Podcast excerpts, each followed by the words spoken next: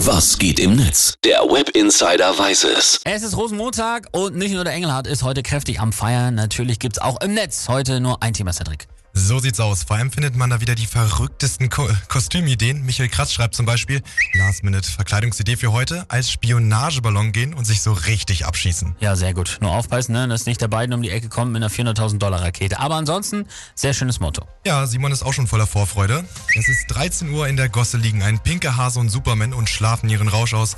Rosenmontag, ich freue mich auf dich. Ja, zusammengefasst äh, mal wieder. Ich hab gestern schon wieder wie so ein Achtarmiger mir einen reingeorgelt mit Gerhard.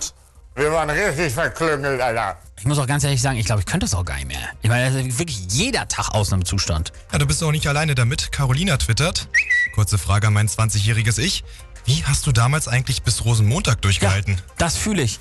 Immerhin äh, haben die Leute in den Hochburgen heute ja aber auch alle frei. Genau, Hanna Sonnenschein schreibt dazu, das Schönste daran im Rheinland zu leben, im Gegensatz zum Norden haben wir heute frei.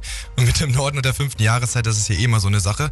Van Ginsten twittert zum Beispiel, als Norddeutscher diskriminiere ich nicht, ich hasse Rosenmontag genau wie jeden anderen Montag. Sehr gut. Und witzig ist ja auch die Reaktion aus meiner Heimat von der Nordsee. Die Küste wirbt ja mit typisch ostfriesischer Nüchternheit. Statt Karneval setzt man lieber auf Krabbenpoolen und ruhige Spaziergänge am Nordseestrand. Finde ich auch super. Hm. Maria hat das ganze Spektakel nochmal für uns zusammengefasst.